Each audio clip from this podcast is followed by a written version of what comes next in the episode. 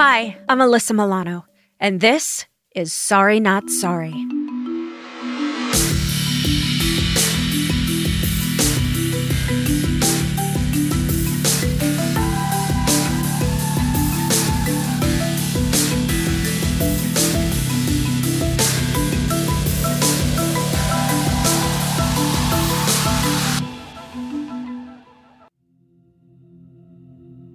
The things that makes me angriest is when I see men denying the scope of our national sexual violence epidemic by claiming that there are many false reports of sexual assault and therefore victims cannot be trusted. In their stunning documentary, Victim Suspect, reporter Rae de Leon and director Nancy Schwartzman dig into cases where women were charged with filing false reports but insist they were telling the truth. What the investigation showed about police conduct when investigating reports of sexual assault was shocking. Rae and Nancy join us to discuss. For a lot of survivors, there's a big fear that you won't be believed. My name is Diane Bermeo. My name is Emma Mannion, um, and I'm in the same boat as Diane. People on social media were talking about these women and why they didn't come forward and why they didn't give their names and why didn't they go to the police. And day after day, I was getting more and more angry because I knew why they didn't go to the police. None of us do. I think that police get angry when they feel like someone's lying to them. I think they, they want to make an example of people. And I also think they know that the public's going to eat it up. Hi, I'm Rae de Leon. I'm a journalist working to expose problematic police tactics used against young people reporting sexual assault. I'm Nancy Schwartzman. I make documentary films and series that expose systemic injustice and work to end sexual violence. Sorry, sorry not sorry. Rae and Nancy, thank you so much for being here. I want to just start with asking each of you to just tell us a little bit about who you are and what you do. Rae, you can go first. So I'm Rae de Leon. I'm a journalist and a reporter. I work for a nonprofit newsroom. And the last five years, I have dedicated my whole heart to a story exposing problematic police tactics while investigating reports of sexual assault. And I live in California. This is where I was uh, born and raised. And um, yeah. Your turn, Nancy. All right. Um, hi, I am Nancy Schwartzman. I am the director of Victim Suspect. It's my recent documentary, and it's been an honor and a pleasure to get to capture Rae's story. Victim Suspect is my fifth film and my second feature film, and I love diving into investigations that expose systemic issues. So, that really look at the underlying causes and the broader sort of interwoven effects of whether it be police inaction, violence against women and girls, cultural norms around sexual violence. That's the kind of stuff that I'm just really drawn to. And I loved working with Rae because journalists just get in there, they get in the weeds, they ask all the questions. And it was really awesome to get to use the language and tactics of law enforcement in victim suspect to really expose their behavior and their tactics. To me, there's no better way than to show versus to tell. So it was like a really exciting opportunity for me.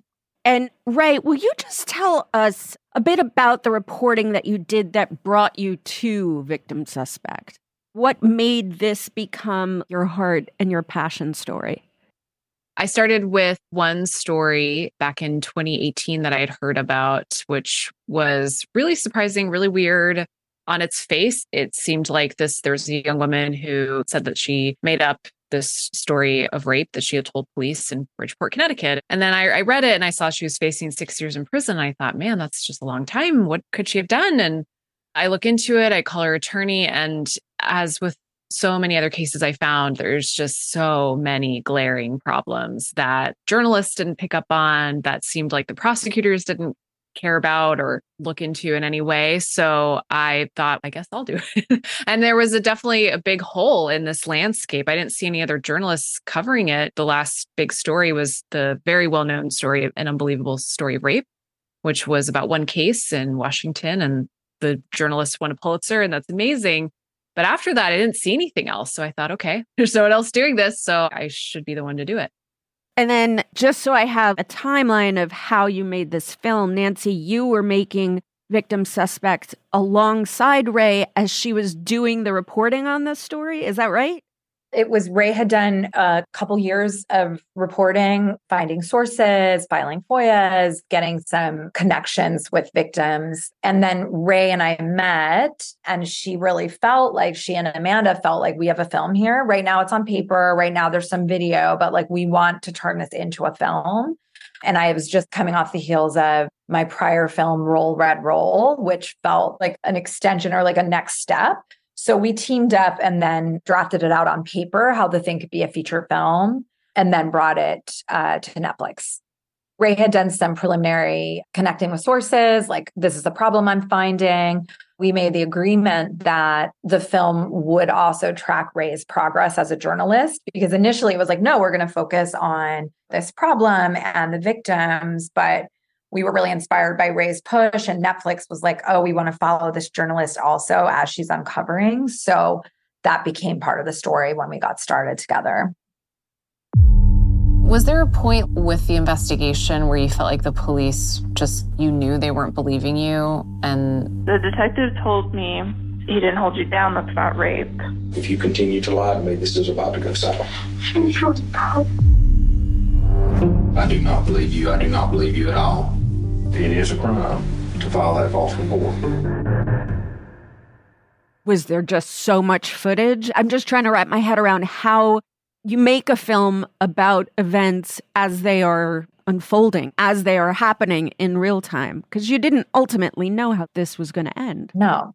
Mm-mm. And you never know. And that's the beauty and incredible mystery of documentaries. And there's always that tension of we need to know what's going to happen or when is this thing ever going to end? So you have to put like an endpoint and work backwards. But we were really fortunate that Emma Mannion was willing to go on a journey with us and well Rae was pushing and we didn't know what the outcome of those efforts would be but we knew we were going to follow that and in the middle of all of this work Rae found Dyani so that was really incredible that Dyani trusted Rae and then trusted me. Dyani and Emma got along so well. And really, she said yes to us to be able to go to court with her and watch that all unfold. So, in documentaries, I would say there's like always a little bit of luck and a little bit of magic. But if you keep sort of showing up in the right place and meeting the people that are in the network, like we met Lisa Avalos, who brought us to Carl Hirschman, and the network just starts to present itself in a way.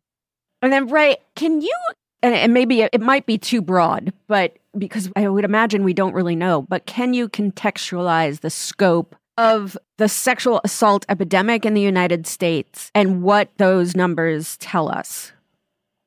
So, to give a better idea of the scope that we're talking about nationally, there are well over 400,000 sexual assaults in the US.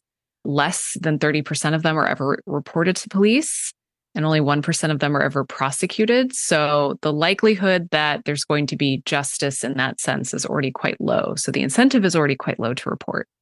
And so to add this as another risk factor is really troubling.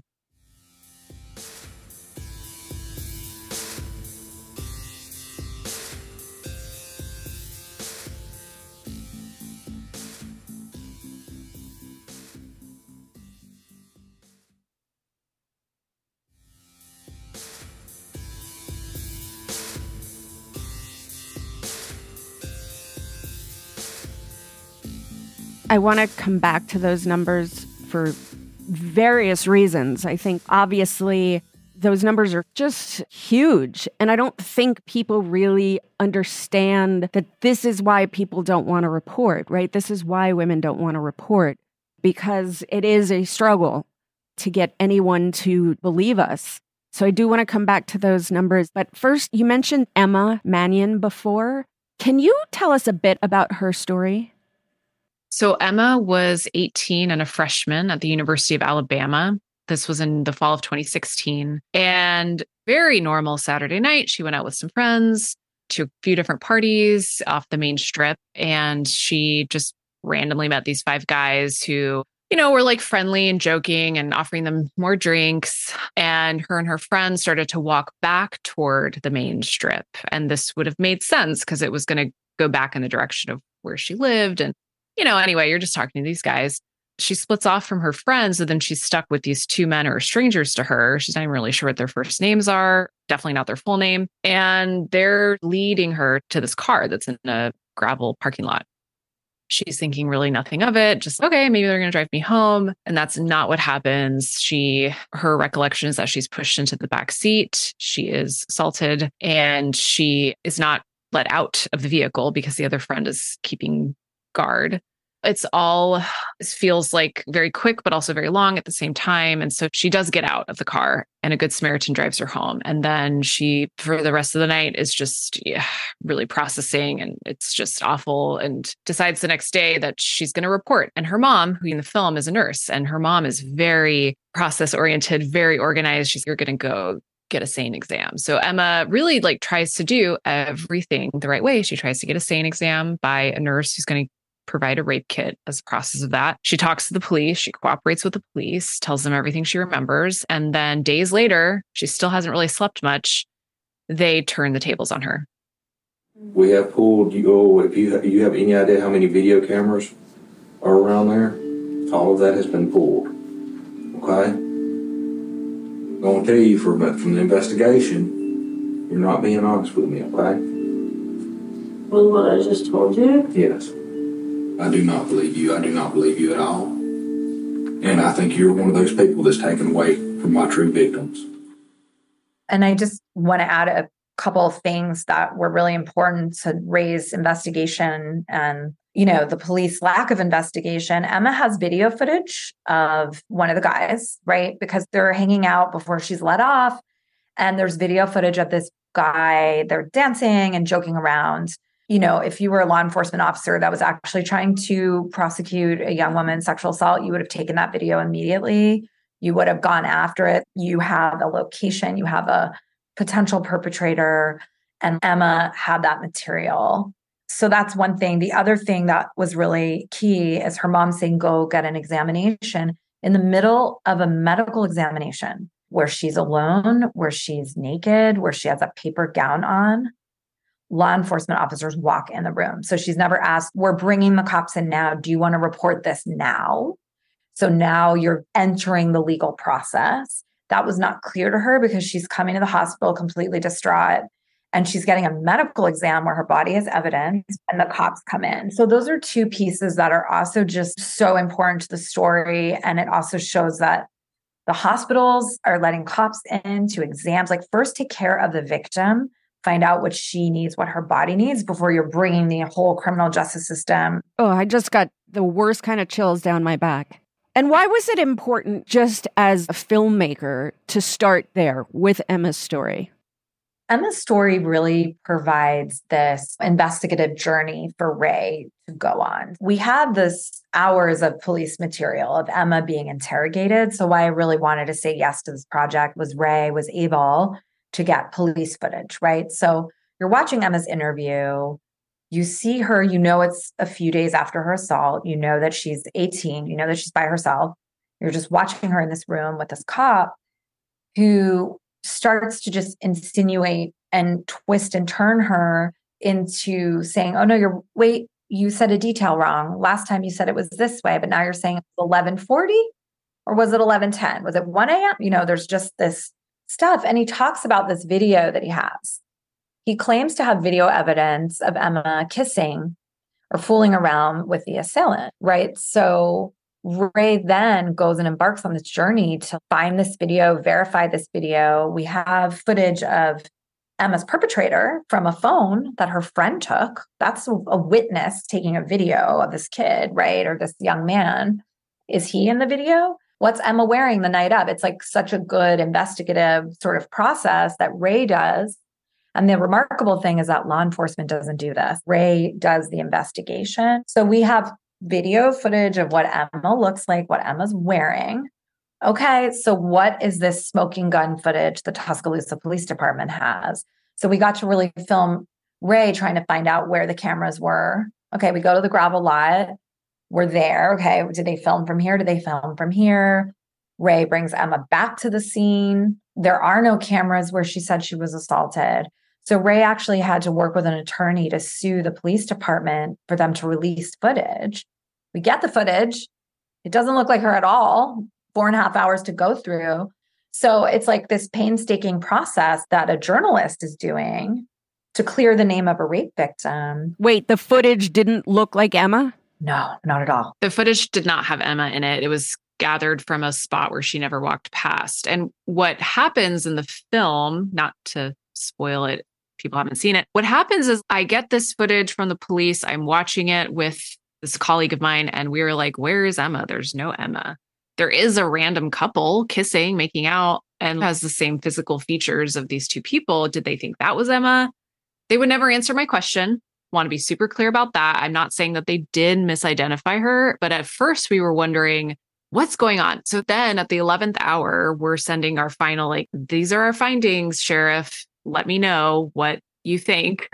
and he doesn't want to answer anything. He says he can't because Emma pleaded as a youthful offender. But what he will do is he will give me some footage that it looks like I don't have. And in that footage is what you see at the very end, which is just exactly what Emma said. She's walking with two guys and a friend, and they're walking on in this direction toward the strip. And there's like a brief little kiss. It's not making out, it's a kiss. Yeah, it's just that's exactly how she described the night. So, yeah. And Emma is not the only woman that you profile. You also highlighted Nikki Iovino and Dyani Bermeo, who were also convicted of filing false reports of sexual assault. What made these three women stand out from the cases you looked into? Nikki was the very first one, and Nikki was certainly the one that had the longest, one of the longest sentences, I think, that someone was, was looking at, which was six years in prison. And she had this very bizarre thing, which I could go on and on about, but I'll keep it short, is that she was charged with tampering with evidence. The theory, the legal theory, is that she lied about the assault. And by lying about the assault, that meant that the rape kit was tantamount to false evidence. She didn't touch the rape kit. She didn't do anything with the rape kit, just presenting her body. Iovino claimed he and another student raped her while all three attended Sacred Heart University in 2016. Instead, it was the Long Island native who was charged when the police investigation revealed sexual activity had occurred but was consensual. Attached to a false claim was in and of itself a crime and that she used her own body to deceive the nurse, the forensic nurse, which was so troubling and scary because I was like, well, what does this mean for people who need to go get a rape kit? That they have to now absolutely be sure that they're going to prove that they were raped, which is very hard to do already, usually. Otherwise, what? The rape kit is a crime? I mean, what what are you telling people? So it just felt very scary and, and again a chilling effect against victims. So that's why I went to Nikki. Dyani was so fascinating because she had reported that it was a complete stranger who had done this to her. And I thought, this is bizarre. Like it's not like, you know, anyone was allegedly falsely accused here. Like what what's happening? And sure enough, I realized that it was the same thing as her and Emma. They were told and Nikki, they were told there was this video, proved that they lied and they either recant or they back off of the claim that they initially made. It's wild to me because, Nancy, you mentioned before that here we have Rae, a journalist, doing the work that law enforcement should be doing. And I think that's something that's so striking about Victim Suspect is it really reveals the work that the little minute things that get left out, the important stuff. Why is this? Why does it take Rae to come in to do the work of law enforcement? Well, I just also want to point out that even before we get into the big why, that in Nikki Iovino's case, the law enforcement officer that prosecuted her, there were also already some complaints about him. Number one. So sort of like this isn't a non, you know, squeaky clean. There were other rape victims who had complained about the way he had treated them. And in the Dyani case, the man was later arrested. There was a six foot five man that she had identified. She had said this guy was really tall. Law enforcement had said, oh, it might be that guy who's already been busted for impersonating law enforcement. But instead of completing that, they blame her, ruin her life for a few years for sure. And then our film comes out and it turns out the man that Dyani had, you know, well, she didn't identify him, she didn't know him, but that man that was named that Rae goes to find was arrested and is in prison for sexual assault. So it's also Rae's doing incredible work, but also it's all out there, right? There was a complaint against one of Nikki's perpetrators. Emma Mannion has footage of one of the accomplices. Diane's naming someone that they already know. It's like, you guys, why aren't you completing the task? Why do you care so little about what is being said? Are you clearing your desk? Carl Hirschman, who's in the film, talks about being the head of the San Diego Police Department Rape Division or Sexual Assault Division at San Diego, saying the cases are hard. Sexual assault takes time. So you do have to do boots on the ground investigative work. It's going to take time.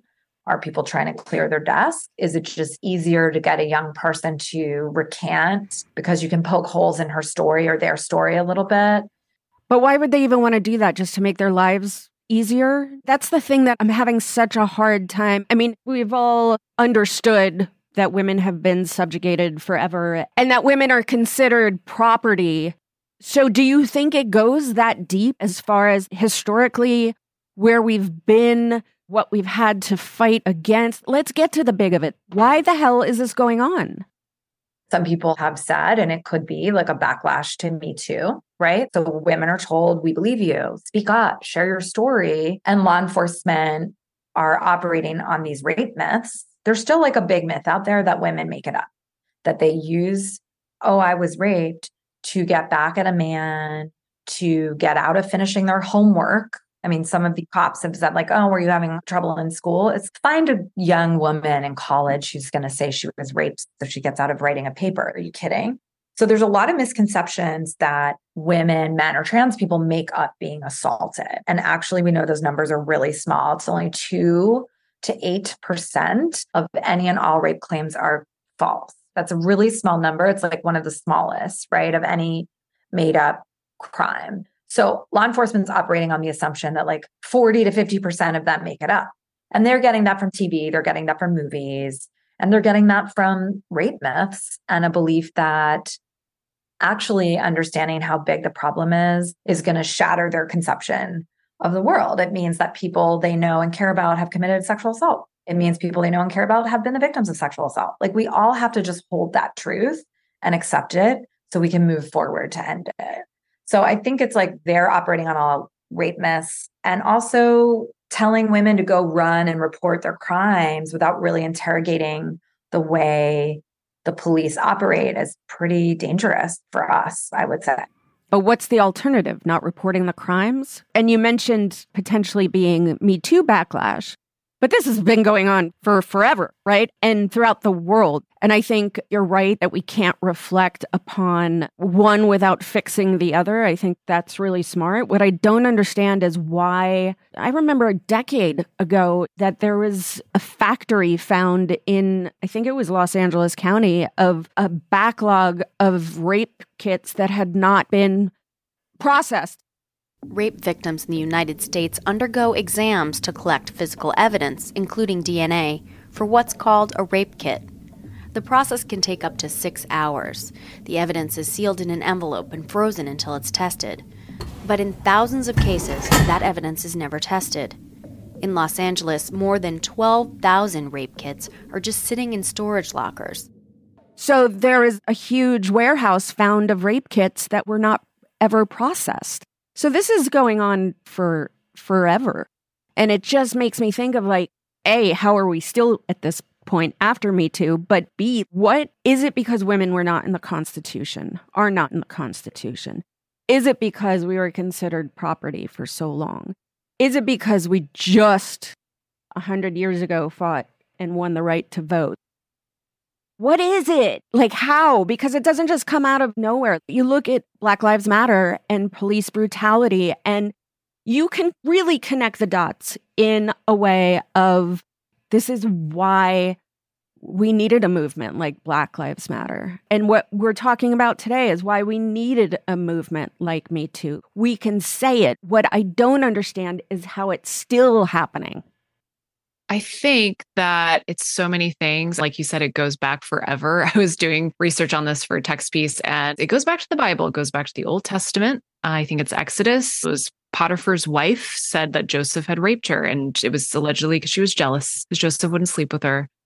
Oh my God, come on. I mean, the Bible, we can already debate any veracity of the Bible.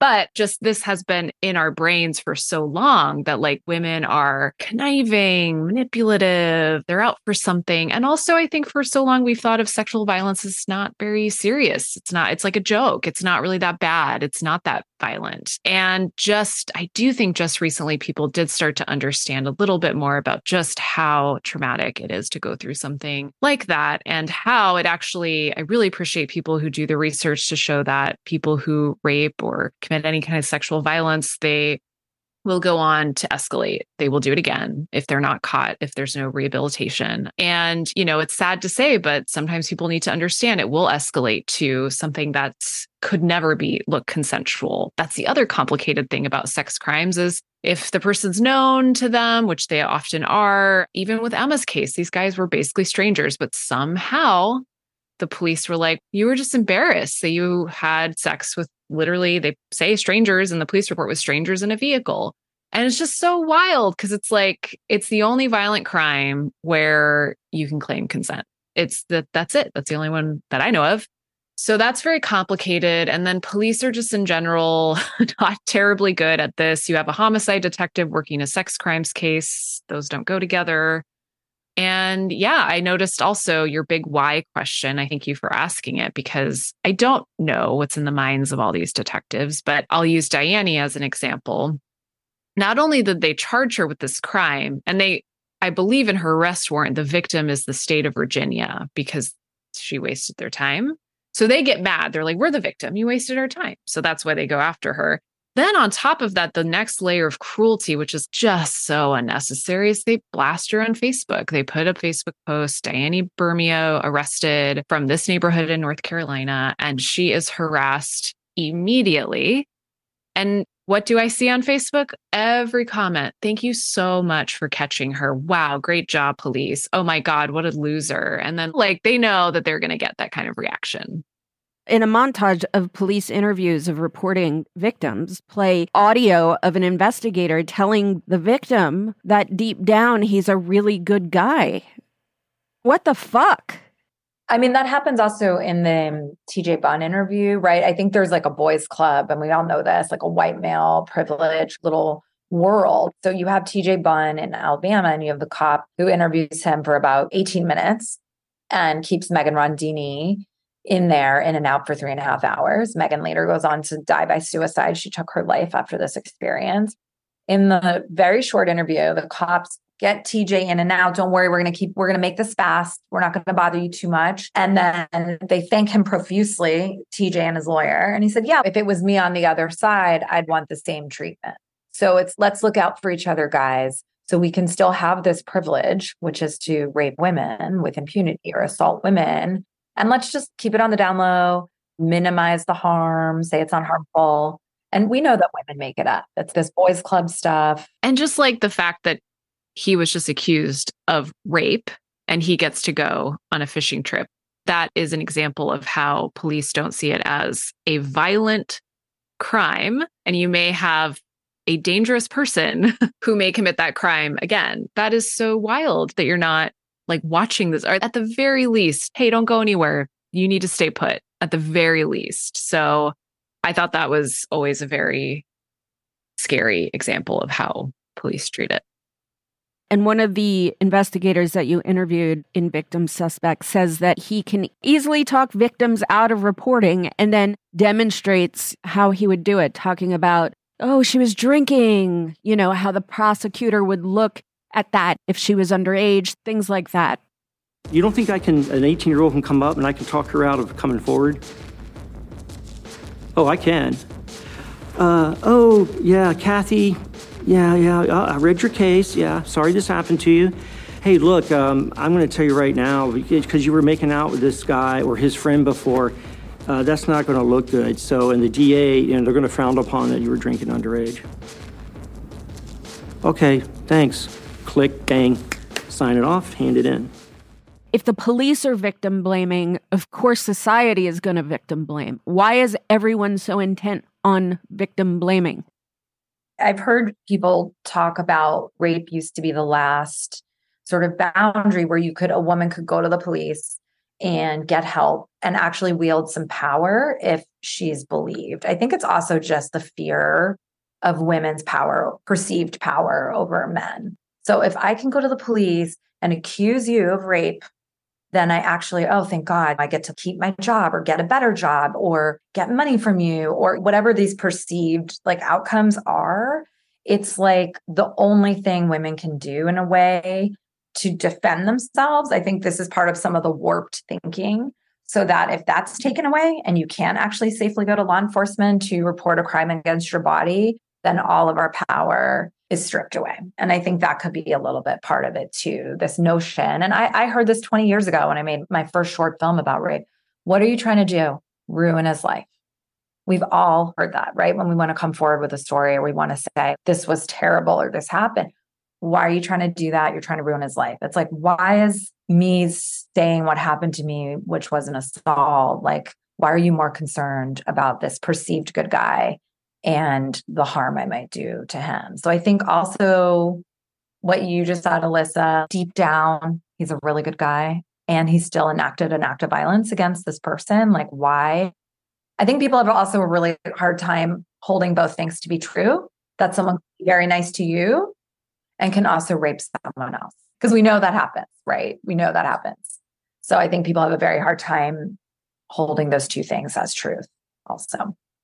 Do you think that this is connected to the abortion issue, bodily autonomy, and just stripping women of their rights, of all of it?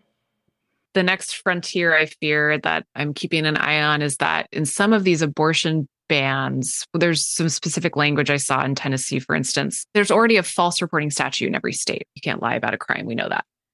But if you lie, if you say that you were raped in order to get an abortion, because that's the only way you can get an abortion in a certain state, there may be additional penalties now that were already there to begin with. But now you'd have to worry that, oh God, if I can't prove that I was raped and I have an abortion, what's going to happen? So I'm pretty worried about that. I'm definitely keeping an eye on it because it's troubling.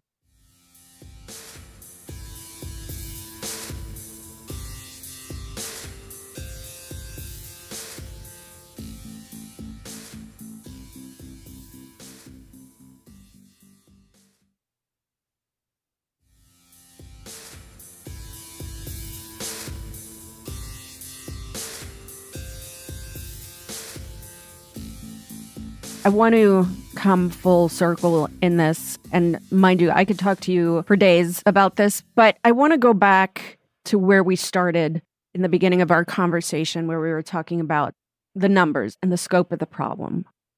If nearly half a million sexual assaults occur in this country every year, half a million, what do the experiences of these women tell us about how sexual assaults are reported or not reported, how they are investigated or not investigated, and how they are tried or not tried. I want to make a scary point to add to that sheer volume of numbers. Only 1% are prosecuted.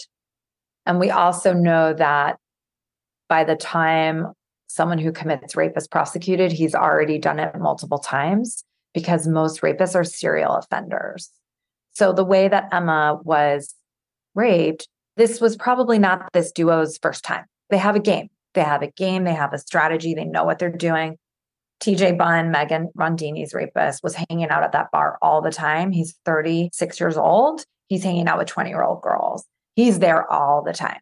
There are these certain types of strategic placement, strategic target, strategic actions, and we should be focusing on that we should be focusing on those behaviors and the fact that predatory behaviors, getting sliding into someone's DMs, forcing them into a bathroom, multiple women reporting on this person.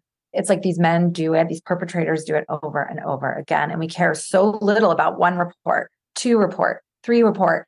You see it with Bill Cosby, how many women had to come forward? Scores of women had to come forward, right? So I think the amount of volume of rape victims we have, the amount of prosecutions, which are so small. And now this is a new hurdle. What Rae has exposed, what victim suspects exposes, is like an entirely new hurdle that even getting to report can be dangerous for you It can ruin your reputation. It can ruin your career as a woman. You can go to prison. And the fact that there are offenders out there who are doing it over and over again because they're not getting caught, it's basically green lighting them because we have no recourse. Your question, Alyssa, like, what do we do if we don't report? That's a really good question. Like, we're actually, as a team, Rae and I, with some others, are looking at other methodologies. Like, what is safe if we cannot trust the police? What do we do? Like, how can communities keep each other safe? Looking to the Black community, looking to know your rights, transformative justice, restorative justice. In those frameworks, we have to also acknowledge that there are people who are gaming the system so that they can continue to harm people in a sexualized way. The numbers are so scary, and we don't have any recourse really that is safe for us. I mean, what needs to change? What needs to change? What are the solutions? So, we are working on coming up with a lot of impact possibilities right now with a lovely team. And what we're doing is we're reaching out to legislators, senators, movers and shakers in this field and trying to find ways to change it. And so I was talking to some lovely people over at RAINN recently, some policy experts. And I think there's like a few different avenues you can take. I think the first avenue is really like to slow down the process because if the police are going to charge someone with false reporting, that's already a big if that you would need to do that probably there's no need to do it very quickly. It's not like these are people who you fear are on the run and I don't know, just making false claims every hour or something. Very unlikely. So you slow it down, let them know that they're a suspect now and these are their rights and give them a beat to go find an attorney. That wouldn't have solved everyone's problem, but that might have slowed it down enough to give people some time to collect themselves and then there's this other avenue, which is like changing the statutes, changing the laws. That's really hard to do, of course. It's noble. It's maybe someone wants to take that up. If you're out there listening, please let me know. But yeah, that's super hard to do. And there are some legislatures that will be friendly to that and some that won't. So that's another avenue. But I do think, first and foremost, what we can do that's like a very low, low hanging fruit is the very least, just let people know what their rights are, what to look out for. If you do feel like you want to report this, which is always your choice, your decision, look out for, yeah, just like police telling you some weird things. But Detective Cotto is pretty open that he does use ruses to get confessions. Uh, as part of your job as a detective, um, you lie to people that you are interrogating, correct?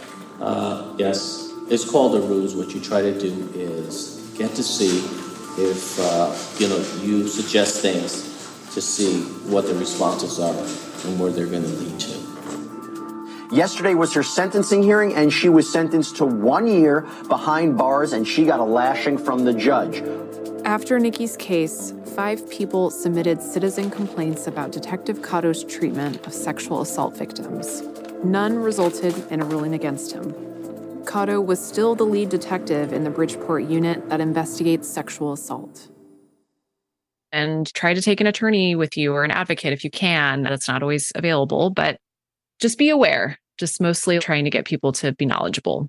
Speaking of low hanging fruit, look, there's a, a lot of problems with police departments all over the country. And there's also a lot of incredible investigators who do really care. And there are those who want to do better here and want to see the worst case scenario. And we feel like victim suspect presents here's what not to do if a rape victim comes into your station. There are cops who want to do good and don't want to behave in these egregious, sloppy, poorly investigated ways, right? So we're trying to get this film to hundreds of police departments across the country. We want to drive home the point that if you are moving forward with a prosecution of a rape victim and you're just basing your decision on her or his or their recantation, that's a problem. And that needs to be looked at. So we're also trying to get to the Department of Justice to show like how can we wrist slap police departments if they have this track record of arresting girls for making false reports. Like that's a red flag.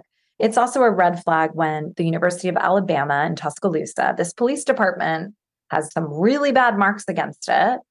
That is one of the largest party schools in the United States with one of the best football teams in the United States. They have under 10 reported rapes a year, 55,000 students there. The numbers are so small. There's some kind of thing going on there that creates a real lack of transparency that needs to be looked at. So I think for us, we really wanted to like raise the alarm and raise that awareness that this can happen to try to activate law enforcement that does care, that does want to do better. It's, here's a tool, show it to everyone in your department who says women make it up, right? Number one, we got to activate the cops to work on their fellow cops, right? Because we know Rae and I have a lot to do in our lives. We can't do it. Emma and Diane are trying to live their lives, and we can't always, I'm sure you experience this too, Alyssa, like it can't always fall on the shoulders of survivors to do all the work, right? We need to activate the other people who give a shit to transform it from the inside. Yeah, we got to change the culture from the inside. Although I've only found that change happens when it's citizen activists rather than people who have some sort of stake in the outcome. How can people watch Victim Suspect? Well, you can go to Netflix. We are streaming on Netflix, and that is where you can find us. Our socials are Victim Suspect. We already did a theatrical run, but we're definitely streaming and we'll be posting. Um, we're going to Washington we're going to University of Alabama. We're going to go to some universities across the country. Rae's been identifying also different communities that might want to bring us. So we are available for that. If you want change in your community around this issue, definitely get in touch with us on all the victim suspect socials and we would love to be there and or stream us. And finally, what gives you both hope? What gives me hope is that after the film came out, which I was really stressed and anxious about, it came out and then i realized after i got back online because i was offline for a couple days i was like oh these are really nice messages. Actually i was a little worried that it was going to be you know men's rights activists and that type um, so there wasn't that many of that. It was mostly thank you so much for doing this. This really resonated with me. Unfortunately this happened to me as well. That was really sad but I also realized, wow, there's like this wonderful community out there who really cares about this a lot enough to write to me and also to share their story. I mean, that just means so much when people take time out to write to me. I really appreciate that. And that's given me a lot of hope. And then I've had some really promising conversations with some folks, some different legislators. So I'm holding my breath. Well, also, Rae, because of this film and your work, some of those slanderous pieces about Diane were taken off the internet. You know, Rae, as a journalist, went to these other journalists and were like, hey, you guys, do not take a police report and publish it as if it's fucking fact. I want people to take that away as well that the cops, you know, love to shame people. They shame women, they shame black men. Like it's like bad people alert. And media should not run with that as truth. So Rae's actually gotten that stuff taken down, which is a just a beautiful outcome for Diane. And I think journalism gives me hope and we have to like support the people who do very difficult, very unglamorous, challenging work to expose the truth. And I think more and more we need that so critically. And being able to tell stories like this and get that support and make films and just create community around those films is really hopeful to me. Well, Rae and Nancy, you both give me hope. Thank you for all you do and for being a part of the podcast. Thank you so much, Alyssa. Thanks for having us.